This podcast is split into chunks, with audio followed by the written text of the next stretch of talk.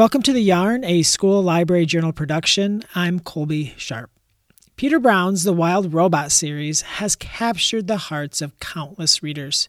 I really wish it existed when I was in elementary school. These would have been the perfect books for me. Today's episode is part of our Unraveler series. In each Unraveler episode, a book creator takes us inside one of their books. Their inspirations, fears, frustrations, triumphs, epiphanies, the whole thing pulled apart, unraveled. I hope you enjoy my conversation with Peter. In this episode, Peter answers my questions about his process, why he watches documentary films for research, and whether or not he was surprised to see how much kids would adore the wild robot. It is time to unravel the wild robot Protects.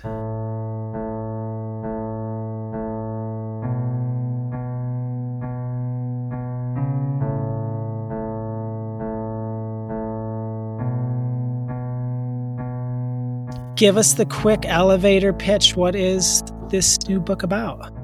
Uh, well, the first book, The Wild Robot, is about a robot learning to survive in the wilderness, and she ends up making it her home. The second book is about Roz, the robot, finding her way back to her home in the wilderness on this island.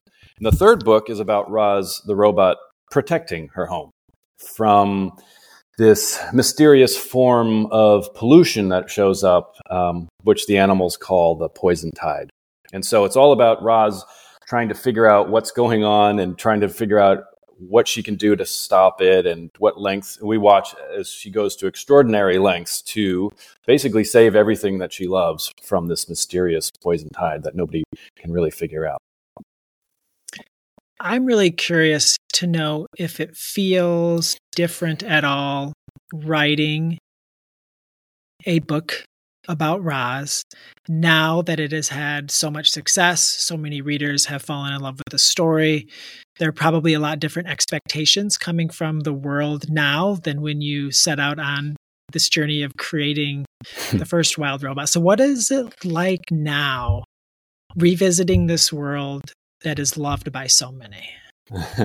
well, I like. Thanks for putting it that way. Yeah, it's. I feel lucky, um, but it's stressful. you know, it adds pressure because they're. I get a lot of messages from people who really do love these books. It's amazing, um, and I don't want to let them down. You know, so I feel a little sense of pressure, which maybe is a good thing. You know, um, there was a long time when I didn't know if I was going to write a third book. The second book has a very satisfying ending, and part of me thought, you know, maybe that's it. Maybe that's good enough, and I, it's good to know when to walk away, you know. But I just couldn't stop thinking about Roz and about these characters and about the different, like what, how their lives would unfold. And before long, I just realized that I had to go back for more, and I had to write another Wild Robot story because I had this idea that I was really excited about. And so I approached it with um, I don't know. I mean, I was excited and but I was also kind of cautious because I was like, you know, it's not enough that I'm I have this idea. It's got to be good. It's got to be up to the standard of the first two books. It's got to it's got to I, I, need the reader I want the readers to love book 3 as much as they loved the other books. And so, you know, I kind of took my time, but eventually I realized that I had what I thought were the ingredients of a of a pretty good story, and so I, I went for it. So, with the Wild Robot books being illustrated novels, are you writing and sketching side by side, together, notebook, draft on a computer? like, what does that draft drafting process, planning process look like? Well, basically, the way I start every book, whether it's a novel or a picture book, is I do this thing called story mapping.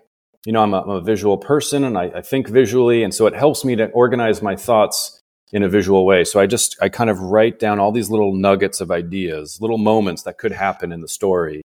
And I get them all in a big, you know, I have a sketchbook and I'll just write all these little ideas and circle them all. And I kind of start drawing arrows from one idea to the next as I slowly but surely start working out the order of events in the plot of the story. Um, I started doing that with picture books, and I found it was really helpful for this for for the Wild Robot books also I just do a lot more of them. you know, I'll do I'll do a big story map for the whole big story. I'll do a story map for each chapter or for a scene that might involve a few chapters or, or whatever. It's not like it's a kind of a hard process to explain, but it's just it makes it makes the story make a little more sense to me when I can see different things laid out, and I can easily kind of compare and contrast two possible moments, you know, and maybe I decide I like one better than the other. And so by doing that over and over again, I come up with a pretty clear understanding of what I want to happen in the plot, and then I'll move on to making an outline of the story. And it's only when I feel like the outline is in really good shape that I'll then start actually writing the words. Um, because time is precious and I don't want to spend as I want to spend as little time as possible writing stuff that doesn't make it into the book, right? So I, I, I try to plan it as much as I can, and then when I'm feeling good, I'll start writing the words. And I usually don't even start sketching until I've got the words in a pretty good place, because once again, um, I don't want to spend a ton of time sketching scenes that don't actually make it into the finished book. Also, um, this is all just time management stuff right there because the fact is these books take a really long time and so i've got to find any way possible to kind of cut that time down i'm a slow writer i'm a slow reader i'm a slow writer i'm a slow illustrator everything i do is pretty slow and so i've got to just be smart about it you know mm-hmm. and so that's kind of the way the process unfolds for me has it gotten easier i don't know if that's the right word as you have now done this multiple times yeah i mean i'm easier i wouldn't i don't know if i would say it's easier mm-hmm. but i'm mm-hmm. more confident okay. when i was writing the first wild robot book i really felt unsure of myself and not that not that i'm filled with confidence now but i've done it a couple of times so at least i can say you know what book one, I was really doubting myself, but I pulled through and I'm pretty proud of the finished result. Book two really kicked my butt, but I figured it out. And now here I am in book three and it's really hard, but you know what? I figured it out twice, so maybe I'll do it again. And that little experience that I've got helps helps me kind of get through the tough times, you know. Um so how long did it take for to make each book? The first book took a really long time because I, I, had the idea for the story years ago when I was working on a picture book called The Curious Garden. That book came out in 2009, mm-hmm. so that's a while ago. Okay. And I had that idea for just just an idea about a robot in the wilderness. Um, and then for years, I was working on picture books, and then in my free time, kind of tinkering with this idea of a robot in the wilderness, and then you know reading books about robotics and you know doing watching documentaries or or watching science fiction and just kind of thinking about this idea that I had. Um, but then eventually, I had I got serious about the wild robot, and I spent about two years writing and illustrating it.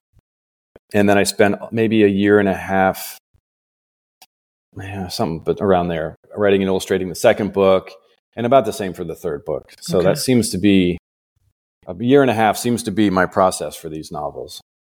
So uh, during this year and a half, two years to create one of these books, are you working like completely alone for large portions of it? are you bringing other people in to like look and to talk about it as you're going? What's that collaborative part portion of the book look like? Well, I have an editor, of course, who mm-hmm. will I'll share my work with her. Um, but I don't really share it with anybody else. Yeah. I have friends who have writers groups and they seem to get a lot of value out of that. And I can see why. But for some reason, I haven't tried or tried to make that happen for myself. Um, you know, there's all sorts of probably psychological explanations about why I work the way that I do, but I feel like a certain, um, what's the word? Like I'm not oozing with confidence, right? And so I feel like I need to get it to a certain level before I want to share it with anybody, and um, which is silly because people seeing it earlier will probably help save me time because they might point out something that's not working that I don't mm-hmm. realize until months later. So I really need to get over it. But whatever the case is, no. The answer is no. I don't really share it with anybody aside from my editor. And where in the process do you bring it to your editor? Well, for this, you know, usually I work on the story a bit on my own just to kind of see if I've got something, you know, before I even mention it to my editor. And then I'll come to a point where I think, you know, this seems like it has potential, but I don't want to invest too much time in it if it's not going to end up working out. So I'll send it a rough, a pretty early rough version to her, or maybe even I think actually for the Wild Robot Protects, I sent her just a synopsis. It was probably just a few paragraphs, and I was like, "What do you think?" And her reaction will decide what happens next. Like if she's excited, then I'm like, all right, then I dive into it. If she's maybe not less excited, then I really reevaluate and wonder if maybe this is what I want to do. Um, but so, yeah, I try to get her to kind of sign off on it as early as possible because, again, I don't, these things take so much time that I don't want to invest too much time before she's excited about it. Now, you say that you're slow at creating these books. Are you slow, like you work slow, or are you like inefficient? Because I'm t- I'm so inefficient. Yeah. But I could like are like what is like a typical day in the creator life of Peter Brown look like? It's incredibly inefficient. Yeah. I I constantly think because I studied illustration. I went to undergrad. I, I, went to college and studied illustration, which was great. I didn't study writing. I mean, I took a creative writing class or two in college, but you know, I, I constantly look around at, at other authors and I'm like, man, they really know what they're doing, and I am just faking it until I make it kind of a thing. You know, like I and and and so I'm like, there's got to be like a process. There's probably things like a system for organizing your notes and for organizing your thoughts. There's probably like I'm, I'm, I'm, and here I am like reinventing the wheel, you know, and so I'm, I'm very inefficient. I constantly ask my like real author friends, as I call them, if I should, I don't know, maybe go back to school and get like a master's degree in writing and something. And they're always like, no, you're already getting published. Like, there would be no point. Just learn on the job. Be glad that you can learn on the job. And, and they're right. I am really lucky that I get to work this way. But anyway, it's not efficient. So um, I, you know, like I said, I start off by story mapping and then outlining, and then I start writing eventually and sketching. And so on a, on a given day, it kind of depends where I am in that process. But if I'm really in the in the thick of it when I'm writing, you know, I'll wake up and I'll have some coffee and then pretty quickly I'll sit down at my computer because if I'm doing things right, I'm excited to get to my computer and get back to work. That's not always the case. Sometimes I mm-hmm. dread it because it's things are not working. And I'll just sit at my computer, yeah, alone for hours, you know, and um, you know, my wife works from home also. She's also an author and an illustrator and we have a dog and so like when I need to stretch my legs, I can go see what they're up to. And, um, you know, that's a nice little break. But I spend a lot of time just at my desk typing away, or maybe if I get burnt out, I might spend a day watching documentary films that are related to what I'm working on. Um, a lot of my research is done with documentaries. Um, and eventually I'll move on to the art making part of the process. And like I said, I save that towards the end when I really feel pretty solid about where the, what the different scenes that are going to be in the finished story. And then I'll start sketching. The nice thing about watching documentary films for my research is that I get inspiration not just for the story and for the science behind the story, um, but also for imagery. You know, I'll watch a, a documentary like uh, Blue Planet, all about you know the ocean ocean life around the world, and I'm getting all sorts of ideas for characters and for maybe even bits of dialogue or whatever and I'm seeing these amazing scenes, right? And so then I'll pause it and I'll do some sketching. So when I'm watching these documentary films, I'm it's like all the gears in my head are working at the same time, and I'm I'm writing, and then I put my note notes down, and I'll pick up my sketchbook and I'll start sketching, and I'm kind of going back and forth, and it's it's fun and exciting. Um, it can also be kind of exhausting because like my brain is on overdrive as I'm watching those films. So you invest all this time, year and a half, you're watching documentaries, you're doing your design arrows to like plan it out, you write the book, your editor gives you feedback, you revise it, eventually you have a finished book. What is it like when you turn that book in and you're done with something you've spent a year and a half of your life on?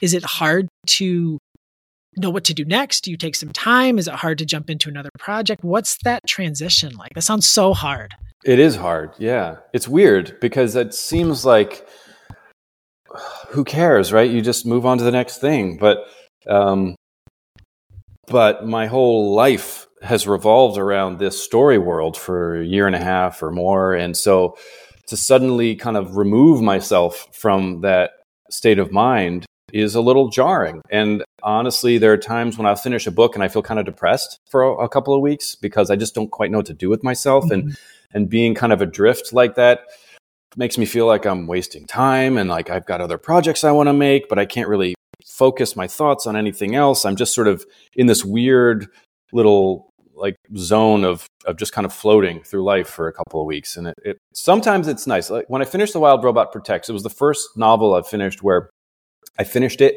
and I just enjoyed that process, that mm-hmm. that that space that I suddenly had.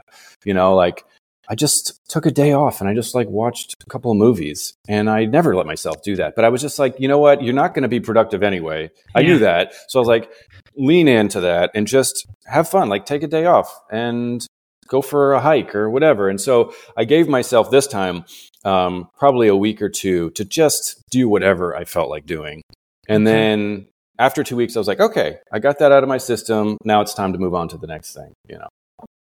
And then because you finish it, but then you're not really talking about it because we're talking yeah. today as yeah. the book is about to come out. And how long ago did you finish the book? Uh, I finished.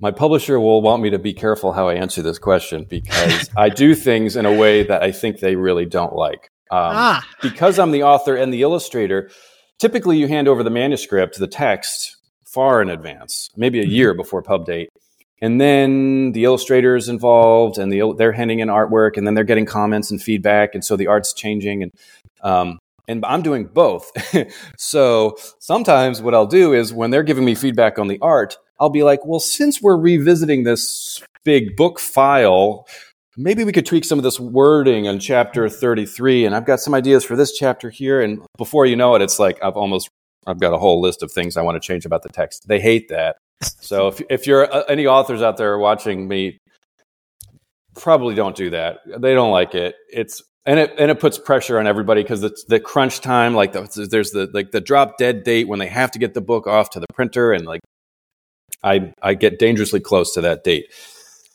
Ugh. So it's a messy process. That's the end of that's that's the really the moral of the story is I am not an elegant writer or illustrator. You know, I, have seen talks given by real like seasoned professional, you know, like Jane Yolen. I'll hear Jane Yolen give a talk about writing, and my God, she knows how to write. Like she is a professional and she knows this craft inside and out. And it's really a pleasure to listen to her talk about her writing process.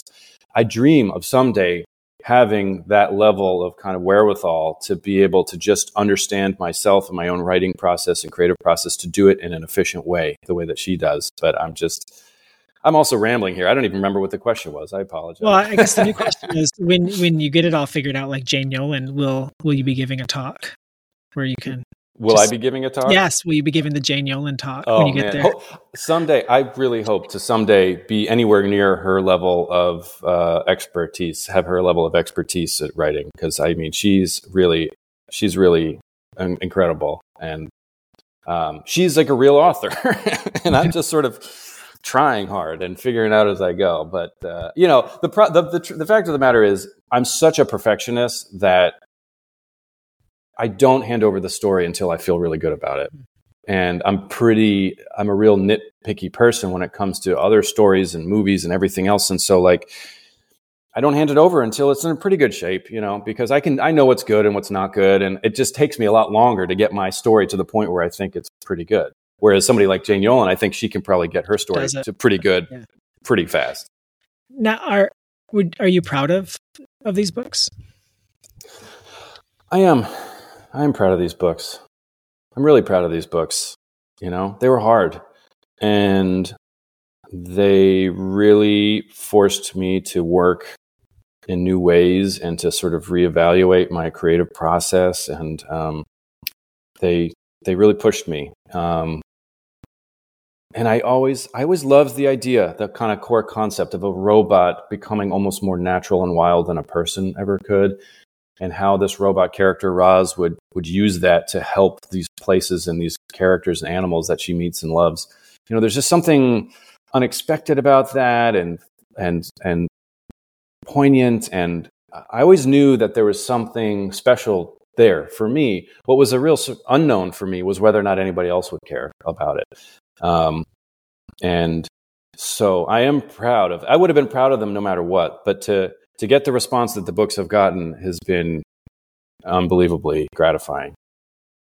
Would you say that you've been surprised by it at all? Yeah, definitely surprised. Uh, I remember before the first book came out, sitting having coffee with my editor, and being like, "What do you think? Do you think people are going to like this thing? Like, what have I just done? Is this good?" Like, and she was like, "Peter, I think what you've done was really good. Um, whether or not people like it, there's no way to tell. It could, mm-hmm. it could." It could get horrible reviews. It could get great reviews. She's like, I really don't know. She's like, I, I, I don't know either what the reaction is going to be to this book. And so we've both been pretty happily surprised, I guess. Yeah. Yeah. What is your hope for the wild robot protects? Hmm. My hope. I guess my hope is for it to live up to the first two books, for readers to connect with it the way that they have the first two books. And, um, you know, but it's all just dealing with new subjects. Obviously, there's some similar themes throughout all the books, but this is a book that really, I think, touches on the idea of the kind of the interconnectedness of life on our planet, you know, the way that things in the ocean can affect things on land and even things in the sky and how and so my i guess one of my hopes is that readers will, will, will read this book and have a kind of a new appreciation for just how connected everything is you know and and maybe feel a little bit of a greater sense of responsibility to i don't know look after the planet look after each other you know because um, it matters. And we all kind of have to do our part in order to take care of this place that we call home.